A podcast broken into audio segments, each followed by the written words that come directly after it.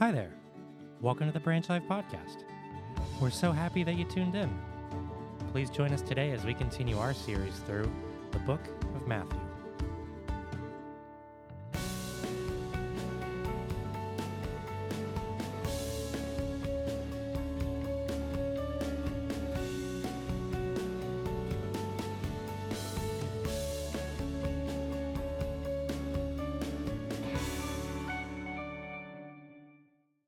Thanks for joining us online as we go through a series called Asking for a Friend. Have you ever had one of those questions where you know you're supposed to know the answer, but you are so embarrassed to ask it? And then you kind of just pose it as, hey, I'm asking for a friend. Can anybody help me out with the answer to this question? Through this series, we will learn that Jesus loves to hear us asking him questions, and he loves to answer those back.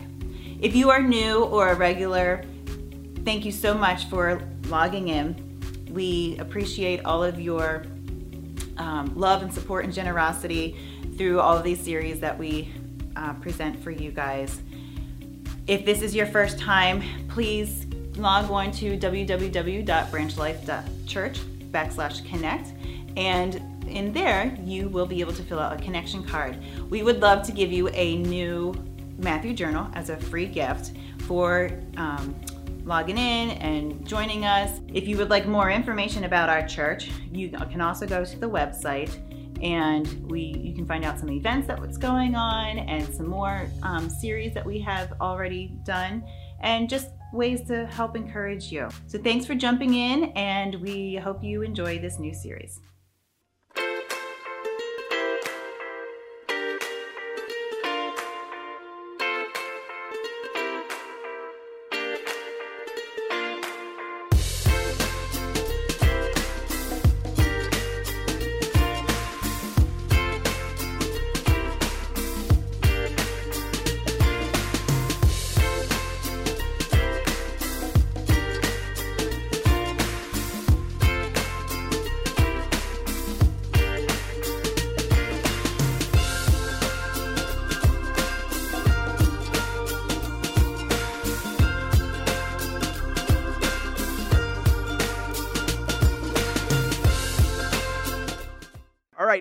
Let's jump into our series finale. So, if you have your Bibles, let's go to Matthew chapter 20. If you are in your journals, uh, we are going to be on pages 109, oh, excuse me, 108 and 109 today. And this is a, a pretty fun story to tell that's going to, I hope, either remind you or reorient your thinking. If your thinking is wrong, your actions will be wrong. And you don't want to waste any of the precious moments that God has given us going after something that's wrong, something that you thought would bring you fullness and happiness and, and, and uh, completeness, only to find out that it was empty in the end. And that's exactly what Jesus is doing here. This is a very important moment in the life of Jesus in the story of the book of Matthew, and things are about to switch. And this is one of the last opportunities that Jesus is going to have uh, to teach his disciples and remind him, remind them about what is going to happen. And we're, we're going to close with that in just a moment. We, to remind you uh, what we've been talking about in the Asking for a Friend series, we've just looked at a series of questions people asked Jesus when they realized he was the Messiah. Some of them wanted to test him. Some of them wanted information. Some of them wanted counsel and advice. And so we asked you guys this series what question would you ask God knowing that He would be able to answer it right away? If you could ask Him any question, what would it be? And we've looked at several of these questions, seven or eight of them, as a matter of fact. We started way back in the beginning with the fir- probably the first question a lot of us would ask God when's the end? What, what, are, what are, are, are, is this the end? Are we in the end times? What'll that look like? And we went over that in the first part of the series. Other questions that we flowed into is like, who's the boss? Is the government the boss? Are, are, are spirits the boss? Am I the boss? Is my boss the boss? Is God the boss? How does that work? Who has authority? We asked who is the greatest of all time. That was asked to Jesus in this series. Is marriage forever? That came up. Do I have to forgive, right? So, some really big, heavy hitting questions. If you missed any of them, jump to the YouTube channel, go to Branch Life Sermons page, and you can catch up. Now, for a large percentage of us, that's probably not the questions we would ask. Because all of those questions assume one thing you're going to ask for a friend, but for yourself, right? I want to know these things. In this moment, this is the one question that was gen- genuinely asked on behalf of another. And this is the heartbeat of every parent. If you were going to stand in front of God and you were going to ask Him one thing, I guarantee you, parents, for the most part, would step their desires aside and they would present their kids to God. And somehow, some way, they would ask God to do something for their kids. And that is an amazing example of parenthood. That's what parents do. We love one another when we sacrifice ourselves to benefit other people. And if you could ask God only one question and you would for it's like getting a genie out of a bottle instead of getting a wish for yourself, you ask a wish for your kids. That's selflessness in action. Now, that's the spirit of this question. And what happens in this moment is a mother comes up to Jesus, and a mother asks Jesus, Will you make my kids great? Not will you make me great, but will you make my kids great? And let me remind you why this question came up, because it didn't come up randomly. We looked last week at this verse in Matthew chapter 19, 28 and 30. And it said this In the new world, when uh, in the new world, when the Son of Man sits on his glorious throne. So, new heaven, new earth, God is reigning. He's the light of the world. He's the authority. We're all follow, all of us who follow Jesus are now with him. New heaven, new earth. You'll find me somewhere in Montana beside a lake. You will have followed, you who have followed me will also sit on the 12 thrones. So now he's talking to the 12 disciples, and he said, You guys that follow me, you're going to sit on 12 thrones. And, and are there actually 12 thrones? Is he just kind of representing everyone who follows Jesus, now has the authority of Jesus? There's some debate in there. But, but here's how he describes it. And everyone who has left house or brother or sister or father or mother or child or lands for my sake will receive a hundredfold and will inherit eternal life. Remember, we said make sure your treasure's in heaven, not here on earth, right? Where your heart is, there your treasure will be also. So then all of the disciples are kind of listening, and, and they heard thrones and stopped listening. You mean I get a throne? I want the big one. I want the pretty one. I want the one for Montana, or I'm gonna. I want Australia. Like, give me like a big region, right? And all the disciples are all of a sudden thinking, "Wait, I followed Jesus. I've given up all this stuff. That means I get a throne." And they're they're getting excited about the throne, right? So this is the momentum that's building. In this in this moment, Jesus gives a warning, and he says this: "But many who are first will be last, and the last will be first. In other words, he gave them this warning beware of looking for greatness in all the wrong places. Just be careful that you don't look for greatness in all the wrong places. And here's where we are all in danger.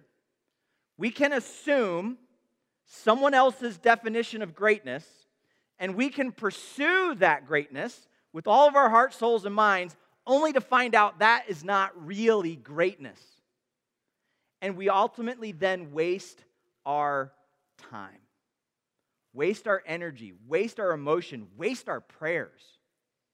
Going after something that God has told us is, is empty anyway. And so he says, Be careful, guys. Don't look for greatness in all the wrong places. In other words, forget about the throne thing. That's, that's not what you should be focusing on. I want you to focus on being last. So let's see how this then plays out.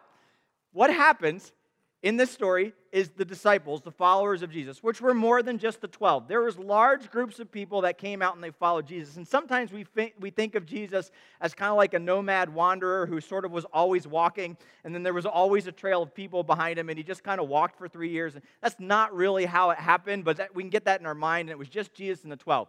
Everywhere Jesus went, every time he taught, disciples or followers of Jesus would come to hear him. They would come to follow him. They would come to learn from him. They would often go back to their homes and come back again and keep track with Jesus wherever he was going. And, and so the group was always morphing and changing, but it was always expanding. And the 12 were always with him, but at times, even the 12's families were there. Their parents decided to follow Jesus. Their neighbors decided to follow Jesus. Their kids, their wives decided to follow Jesus. And, and other strangers would follow. Mary Magdalene was often with Jesus after she was healed of the, of the demon spirit. And, and many people who were healed by God became followers of Jesus. They followed him with their heart if they didn't walk behind him everywhere they went. And James and John are two of, uh, two of the disciples that are highlighted. John wrote the book of John, right? And, and James is, is John's brother, not the same James that wrote the book of James.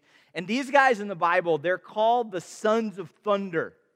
And if you need an illustration for what that means, I want you to go back to like the Broad Street Brawlers, right? How many hockey fans do we have here?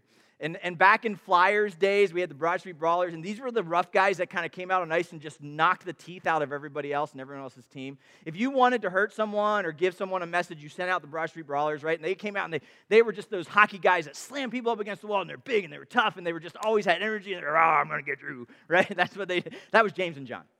That was the two disciples where if God was like, we need something taken care of, James and John, go. And they'd be like, yeah, I'm going to get it. I'm going to get it done. And they just, ah, they were just happy and energetic and strong and, and went forward with passion. And James and John heard thrones and they went, you know what? I think we got an argument to be like number two and three. And uh, we need to talk to Jesus about that. You know what we should do? We should totally send our mom. And somehow James and John talked their mom. Now, behind every strong son, set of sons is a stronger mother. Amen? And so this, this mom, also hearing the word throne, being a follower of Jesus, comes out and approaches Jesus on behalf of her son. So if you're in Matthew chapter 20, here it is, verse 20. A mother's request. Then the mother the mother of the sons of Zebedee, and that's James and John, came to him with her sons, right there, there. Kneeling before him, she asked him for something. What parents don't do for their kids. Let's just pause for that for a moment, right? God, the Messiah, walking here on earth, she has the goal, has the nerve to approach Jesus, kneel before him, and make a request on the behalf of her kids. She's coming up, and you're going to see in a moment, not a small request, not a, a, request to be made lightly, but a massively important request. And I just think here in this moment, this is what parents do. What parents don't do for their kids. Also, uh, back about the same time in the Broad Street Brawlers, there was, a, there was a group of baseball players who got really big and strong because they figured out what steroids do. Like Jose Canseco, Mark McGwire, all you guys are like 40 and over are like, oh my word, I'm reliving my childhood. And in that group was a guy named Roger Clemens who became like the pitcher of the league. And he, I mean, he was strong anyway, add steroids, and he was like massive. He was just a mountain of a man who was a pitcher. And the story is told about this young man who was working uh, at a resort or at a golf club and Roger Clemens that came in, and this kid was just a sports fanatic, right? He's a sports fan. He, he get, gets the nerve to go up to Roger Clemens, this big, huge, giant, steroided prince, uh, uh, pitcher, and he goes, Mr. Roger Clemens, can I have an autograph? And Roger Clemens, because steroids makes you cranky, Ro- Roger Clemens looked down at that kid and was like, Get out of here. I already gave you an autograph. And he hadn't. But he was confused, and he thought that he gave this kid an autograph, and he, the kid was coming back for a second one. Well, the kid was crushed and he, he went away from Roger Clemens and he went in the other room and he, he was crying and he was upset. And his mom saw that he was upset. Little petite woman. And she comes up, What's wrong, dear? Roger Clemens wouldn't give me an autograph. He thought he gave me one. He called me a liar and he sent me away, but I never got an autograph. He did what? And she turned around and took off through the lobby, through the resort, and all the, the boy could hear was, Roger Clemens! Roger, excuse me, Roger Clemens, you need to give my son an autograph. He did not get an and the, and the story's told that Roger Clemens was actually backing away from the small woman who was coming at her saying, Roger! And she got the autograph from Roger Clemens and took it to her son, and right, like now he cherishes this forever, and now they have this story. What we don't do for our kids. Now, sometimes, let me just give you this, this gold nugget. Sometimes, parents, on behalf of our kids, we can turn into what culture, culture dubs mama and papa bears. And we can think that our kids have been wronged or our kids have been slighted, or our kids have been bullied, or our kids have been hurt, and we can go after people on behalf of our kids. We will tear a teacher up one side and down the other. We will go to a coach and say that they're the worst coach in the world and they should be playing our kid more. We can vilify a referee because we think they made a bad call. You know what I'm talking about? How many of you have been there? And you let the passion well up inside of you and you automatically take the side of your kid, which you are biased, by the way, and you go into defense mode and attack mode on behalf of your kids. Let me just say this saying mama bear does not excuse bad behavior. You tear that person apart and then you go, sorry, I was just being a mama bear. And they're supposed to go, oh, okay, then fine. Don't worry about it. Like, you cursed me out, but since you were just being a mama bear, that must mean it's okay. That's not how it works. All right? Mama bear is not a free pass to go act, act badly towards other grown-ups because you're defending your kids. Do not go into mama bear mode. All right? That's not a Christian way to react to to your kids being slighted. We need to train them and guide them and walk them through situations. We often don't need to step in and do it for them. And we can help them learn to defend themselves, to stand for themselves, to understand the situation fully and correctly before making judgment, before getting angry, before going on the warpath. All right? So that's just a bonus thought because, man, what parents won't do for their kids? We often go into mama bear mode because we want our kids to be great. And we want them to excel, and we want them to succeed, and we want them to grow stronger. And so all of this theme is happening in this moment. And here comes this woman to Jesus, and she's, she's, she's, she's being aggressive. She's being strong, she's being authoritative, which isn't necessarily a bad thing. Now, in the next couple of verses, here's, here's how, how it happens. In verse 21, and he says to her, What do you want? And she says to him, Say that these two sons of mine, James and John, are to sit one on your right hand and one on your left in the new kingdom. In other words, you said they all get thrones. I want this one on the right and this one on the left. And Jesus answered her, You don't know what you're asking. Are you able to drink? And he turns to James and John. Are you able to drink of the cup that I am to drink? And they said to him, Because they're the sons of thunder, yes, we can. And he said to them, You will drink my cup, but to sit at my right hand and my left hand are not mine to grant, but is for those who have been prepared by my Father.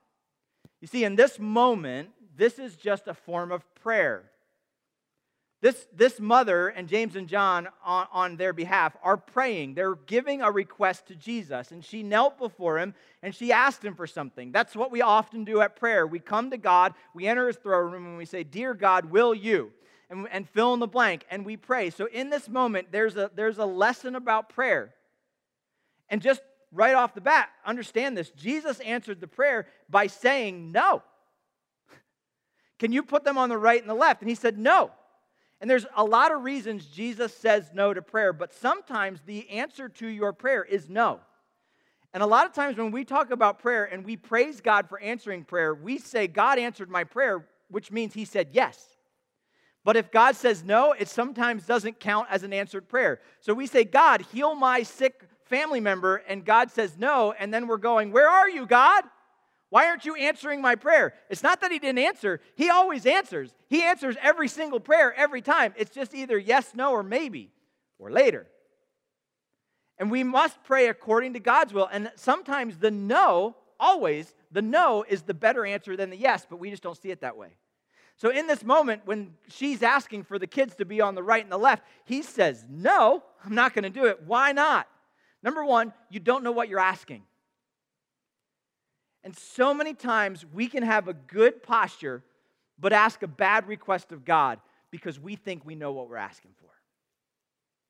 Have you ever asked God for patience? Don't do it. You don't know what you're asking. You just literally ask to suffer more. God, help me be more patient. Okay, all right.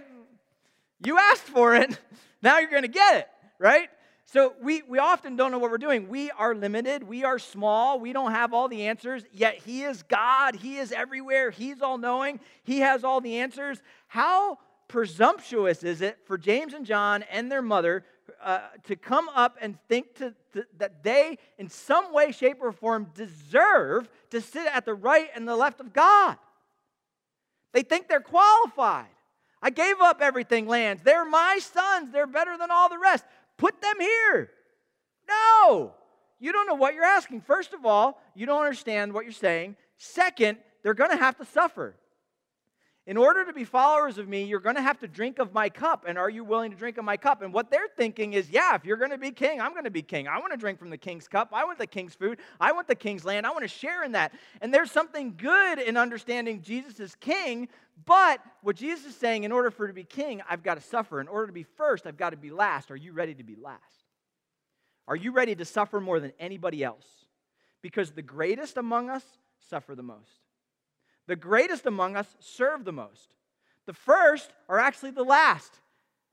Have you ever gone to a buffet where, where a church potluck or, or a buffet where it was like a certain start time and you're right, one, two, three, everybody go get your dinner?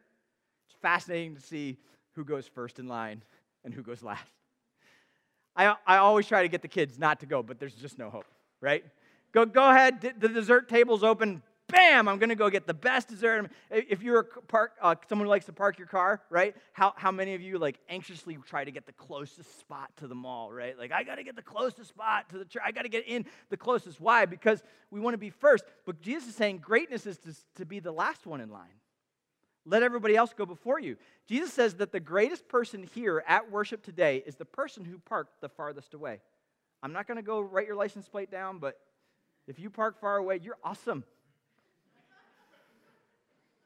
Some of the greatest people here are in the back room making sure the live stream goes out with good sound and good lighting. Some of the greatest people here are sitting down in the nursery changing your kid's diaper right now. Right? And Jesus is saying, You're gonna have, you I'm saying no, because the amount of suffering that's required, I don't know if, if you understand that's gonna happen. And the third reason he says no is because he says, You don't understand my role. He said, It's not for me to grant, it's for my Father to grant. And you're like, Wait a minute, how does this work? He's talking about the Trinity Father, Son, Holy Spirit, three equal parts, making one, but they have distinct roles. They're, they're, they're submissive to one, one another's roles, yet they're equally one. It's an incredible picture of marriage. And Jesus is not the one who sits in the position of authority. The Father does. And the, the Father's going to make this decision. The Father's going to decide. So the Father's the one that's going to iron all this stuff out. So we rest in the Father's will. You know, Jesus is the one who puts the Father's authority into practice. Jesus is the one who's showing us how to obey the Father. Jesus is showing us the true path of greatness because he is the one who's putting God's plan in action. If you ever wondered what it was like to walk around, what somebody would be like walking around as a servant leader, uh, look no further. Jesus gives us that example. So, so that's why Jesus sometimes says no to our prayers. So we want to inform our prayers. and We want to make sure that we're praying the right thing. And so we always pray according to God's will. The second thing that comes up is, is what happens in verse 24. The third thing. In, in Matthew chapter 20, verse 24, here's what it says. Then the other 10, right? So James and John, and then the other 10 were 12, heard it and they were indignant. In other words, they were fuming mad. They got real angry real quick because they hadn't thought of it first.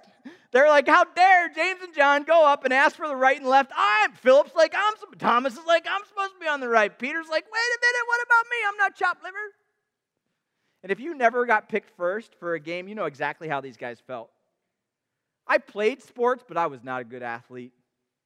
And so when I would go outside for, for kindergarten, uh, kickball in elementary school, and they, this is torture, right? For all the short, pudgy kids out there, you know exactly how I'm feeling in this moment. And they get a team captain and they're going to start picking their teams. And I want the kid that's in first grade but looks like he's a senior in high school. He gets picked first, right? The future Olympian gets picked second, yeah. And they're all going, they're going down the line. I got my glasses that are broken and crooked and my shirt's not covering my belly. And I'm like, pick me, pick me. he's last. Oh man, oh shucks. Like you can get mad in that moment. How dare they not pick me? What's wrong with me? I can I deserve it. Give me a chance, coach. Put me on the field. So they all got mad. And it's super, super easy, right? For those of those of us that have anger issues, to, to constantly deal with this in our lives. And here, here is a, a master class in how to deal with anger. Were they wrong in being angry? Ah, maybe. But this emotion boils up inside of all of us. I'm, I'm not a, a, a temper loser. I'm not somebody that, that boils up. If, if I'm mad, I'm quiet. You, you better watch out. Some people explode and they yell at their, their spouse, they yell at their kids. Some people scream, right, at each other. You ever have two kids come outside at the same time and want to get in the front seat of the car? Shotgun, I call it double shotgun, double shotgun force fields. Infinity shotgun, I'm in the front, no, I'm in the front. You had it last time. That's exactly what's happening in this moment.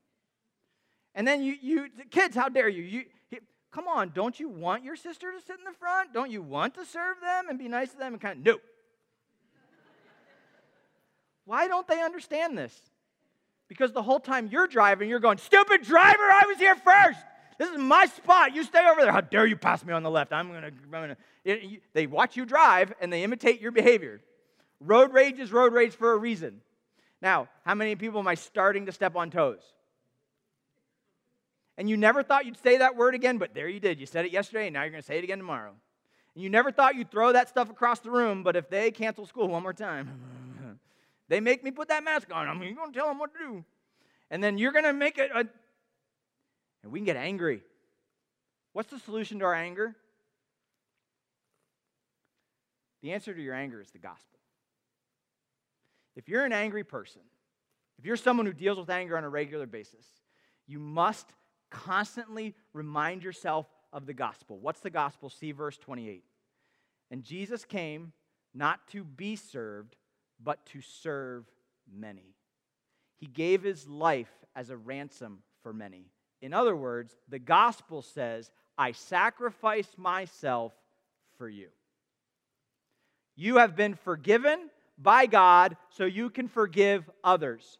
Forgive and sacrifice. That's the gospel forgive and sacrifice. That's the equation to solve any, any moment of anger that you have. Forgive them, forgive that person, and then sacrifice for yourself. So, kids, next time you're going out to the car and one of you yells shotgun, yell shotgun for you. I said it first, but I was saving it for you. Next time they say, hey, the banquet line is open, send your buddy in front of you. Next, next time you're out in traffic and you're fighting for the same spot and you're getting mad at them, get, get, yield. Let them go first and be pleased about it. Forgive your wife, sacrifice for her. Forgive your kids, sacrifice for them. Forgive your boss, sacrifice for them. Forgive your president, president, sacrifice for him. Forgive your teacher, sacrifice for him. Forgive your friend, sacrifice for them. That's the equation to solve your anger. Now, the, the the lesson concludes with the main point of the text. In Matthew chapter 20, verses 25 and 26, says this. But Jesus called to them the angry disciples and said, You know that the rulers of the Gentiles lord it over them, and their great ones exercise authority over them. And it shall not be so among you. Whoever would be great among you must first be your servant, and whoever will be first among you must first be your slave. You see, Jesus now gives us the correct definition of greatness because our idea of greatness is upside down. You see, we think that greatness is represented at the top of the pyramid. And we're always trying to get ourselves to the top of the pyramid. Because in our world's idea of greatness, in our mind's idea of greatness, in our heart's idea of greatness, if I can get to the top, the many will serve me. And when you are great, you have authority over everyone else. So the president is great because he has authority over all of the people. The boss is great because he has authority over all of the employees. The parents are great because they have authority over the family. The teacher is great because they have authority over the kids. I, am the best player on the field. I'm great because I'm better than everyone else on the field. So pass me the ball and serve me. I want to be great, and this is how greatness works. And Jesus says greatness is not having exercise of authority over people. That's not how greatness works. That's assuming that the many will serve you. Greatness is something that is actually completely upside down. You see, you are actually great when you, the one, are serving the many. That's what greatness is. I want you to think for a second about the greatest person you know. Think about who they are and while, why they are great in your life. Maybe it was a parent, maybe it was a teacher, maybe it was a neighbor, maybe it was a pastor, maybe it was a friend, but they are just great just this last week, one of the great ones in my life passed away.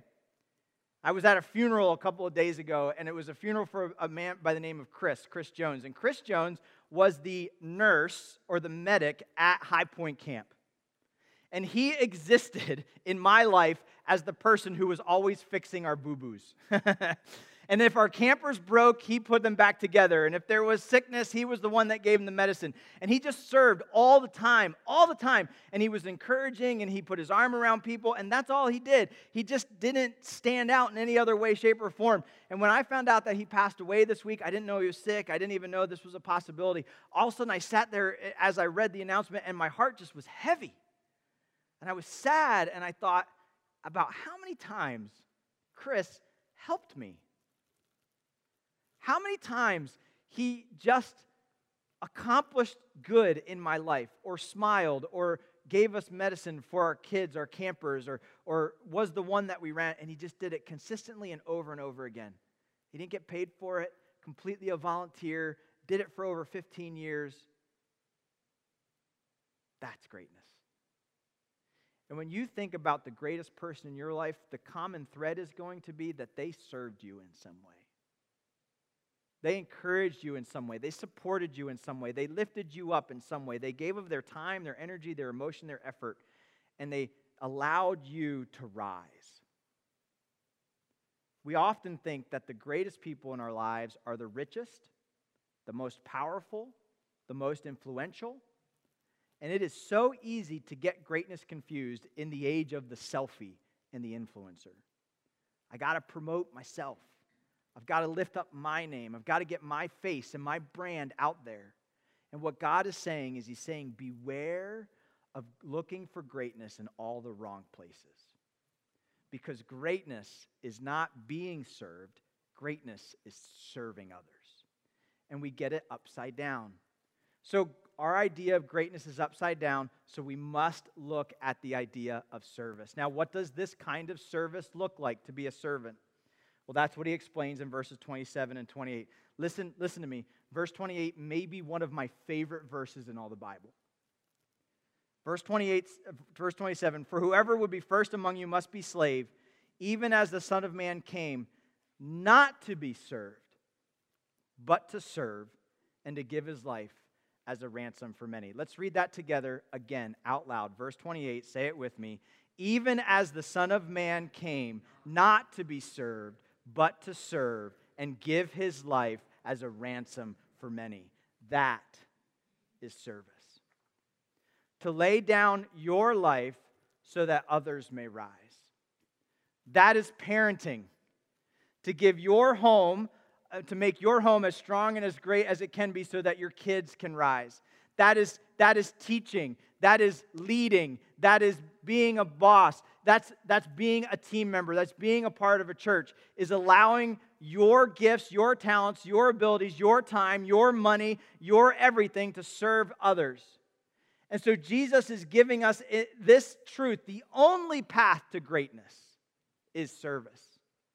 Now, if you believe that, that's going to transform the way that you parent, the way that you pray, your emotions and your anger. It's going to inform your idea of greatness and how you pursue it and how you help others pursue it. Because here's the simple equation for greatness. Think about it with me. To be a great, fill in the blank, serve your, fill in the blank. This is the equation. So if you're here today and you're a wife, to be a great wife, serve your husband. Husbands, say it with me. To be a great husband, serve your. To be a great parent, serve your. To be a great child, serve your parents. To be a great brother, serve your sister. To be a great sister, serve your brother. To be a great coach, serve your team. To be a great boss, serve your employees. To be a great employee, serve your boss. This is the equation. And guys, if you want to be the greatest friend everyone's ever anyone's ever had, it's not having the nicest car and the best clothes and the, and the newest haircut. If you want to be a great friend, serve your friends. If you want to be a great pastor, serve your flock. If you want to be a great flock, serve your pastor. If you want to be a, the greatest branch group that's ever been known in the history of branch groups, you're like, I love my group. The Coventry group, the Douglasville group's fantastic. The young adult group's amazing. The teen group is the jam, right? If you want to be a great group, serve your neighbors. Your group should be good at serving. If you want to be a, a great, if we want to be a great church, the church that God has put here for this time, for this generation, for this community, we need to be a church that serves our city. That's going to be our only path to greatness. It is not a bad thing to want greatness when you define it God's way. It's okay to be, want to be great. It's okay to want to be a great kid, a great athlete, a great, a great boss, to be a great church. It's okay. But the path to greatness is through service. It just means you're going to have to serve more people. So we exist as a church to strengthen our connection to Christ so we can go out and reach our world. We want to serve. So, who is God calling you to serve? And as parents, can I can I please ask you to consider the way that you are teaching your kids about greatness? Because often we are forcing our kids to the top of the pyramid, thinking if we can make them be better, that they're going to be greater. The Olympics have been going on for the last two weeks. Do you know what the chances are of your kid winning an Olympic gold medal is? One in nine million. They're not going to do it. We then treat our kids like they're each one of them future gold medalists. And here's what happens we can worship potential instead of calling. Larry Osborne puts it, puts it this way that our culture has, a, is, has a, a pandemic of worshiping the wrong thing we worship potential and we look at our kids' potential to be great and we say, oh, they can be the greatest athlete. They can be the valedictorian. They can be the next rock star or composer. They can, they can be uh, the, the, the smartest kid in their class. They can make a bunch of money. They, they can be an incredible businessman. They can go to the nicest college. And we start worshiping their potential and we start pushing and we start praying and we say, God, make my kid great. And God says, You don't know what you're asking. Why, why can our kids do quadruple lutzes, but they can't quote John 3:16? They know how to explain the quadratic equation, but they can't pray for more than five minutes at a time. They, they can go to all of the weekend tournaments, but they can't make it to weekend worship. They can get to level 100 in their video game, but they can't have a conversation with their neighbor about Jesus. They, they can fill in the blank, kill a 10 point buck, but they can't do their chores without complaining. How are we raising our kids? What are we teaching them about greatness? What if instead of having them pursue their potential, we ask them to fulfill their calling. God's calling you to be a servant. God's calling them to be disciples. God's calling them to be givers. God's calling them to be uh, uh, followers of Jesus. God's calling them to serve. And we need to invest in those things and allow those things to be the things that we pray about and invest our time and energy and effort in. Can they shoot 10 point bucks? Can they do qu- uh, uh, quadratic equations and a quadruple lutz? Sure. Whatever your hands find to do, do it heartily as unto the Lord. But that doesn't mean cutting out the more important calling good brother, faithful servant, generous giver, lover of God, someone who knows the word and knows how to pray. Those should be the things that we ask God to raise up in our kids because that's greatness. So, God ends uh, this chapter and ends this thought today by just reminding us of the power of the gospel. In Matthew chapter 20 and verse 29 through 34, there's this random kind of insert of Jesus healing two blind men. But when you think about it, it's actually amazing about how this is organized. This moment is then the gospel in action. It informs greatness. In other words, Jesus is saying, not just do what I say, but do what I do. And Jesus shows the gospel in a microcosm in this story where he's traveling around with the crowd, and two blind men say, Lord, have mercy on me. And the crowd says, Shush, shush, he's important, he's great, don't bother him. But Jesus is saying, No, no, no, I exist to serve as many people as possible. I didn't come to be served, I came to serve. And Jesus stops to the blind man and says, What do you want? Have mercy on us, heal us. And Jesus, in pity, has mercy on the blind men, does a miracle, causes them to be able to see, and guess what they do? They follow Jesus. That's the gospel. Jesus hears your cry.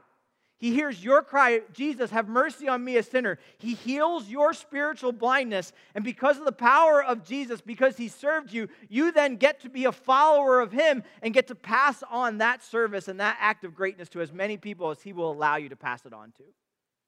The gospel in a microcosm. Then Jesus moves into this incredible period that he's been announcing, that he's been proclaiming, that he's been declaring to his disciples. He said it four or five times Guys, I'm going to die. I'm going to be arrested. I'm going to die, and I'm going to raise again from the dead. And it's super important. That's the cup that I'm going to drink. That's the cup that you're going to have to drink. Why in the world would Jesus die on the cross? He died on the cross so he could serve you. He died on the cross so he could give his life as a ransom for you, so that he could pay your debt that you owe. Jesus now is going to go through a period of seven days. We call it the Passion Week. It starts with the, the triumphal entry where they're throwing down the palm branches, going all the way to the upper room where they have communion in the Garden of Gethsemane, finally being arrested, tried, and hanging on the cross. He then resurrects from the dead and he ascends into heaven. It's the most powerful seven days that this world has ever known. And our next series that we're going to start studying next week is simply traveling through these seven days. We're calling it Seven Days That Changed the World. And we're going to look over these next seven weeks at this week, this Passion Week. It's going to end on Easter Sunday. We're going to close out the book of, of Matthew. We're going to remind ourselves about the power of the resurrection and the Great Commission. And we're going to celebrate a resurrected Savior. In this, in this seven week period, we're going to set aside 28 days of prayer and fasting. And I'm so excited about God speaking to us about how we can be great. He's answered our questions. Now he's going to demonstrate his greatness by serving for many. And I hope that you will join us for this series. This little bumper is going to kind of whet your appetite as we uh, start gearing towards this series over this next seven days, uh, next seven weeks. And as this bumper plays, will you just talk to God and ask Him to speak and to do great things over these next seven days,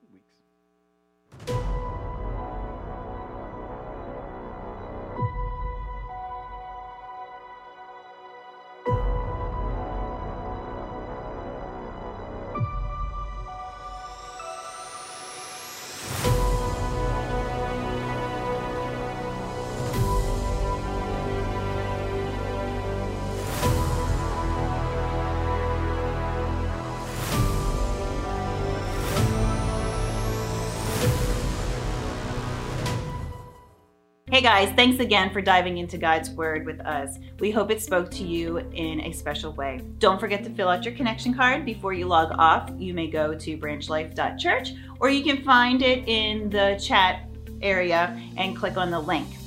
If this was a blessing to you, it would be a favor to us if you could pass the word along. Share it online, tag a friend, or by word of mouth.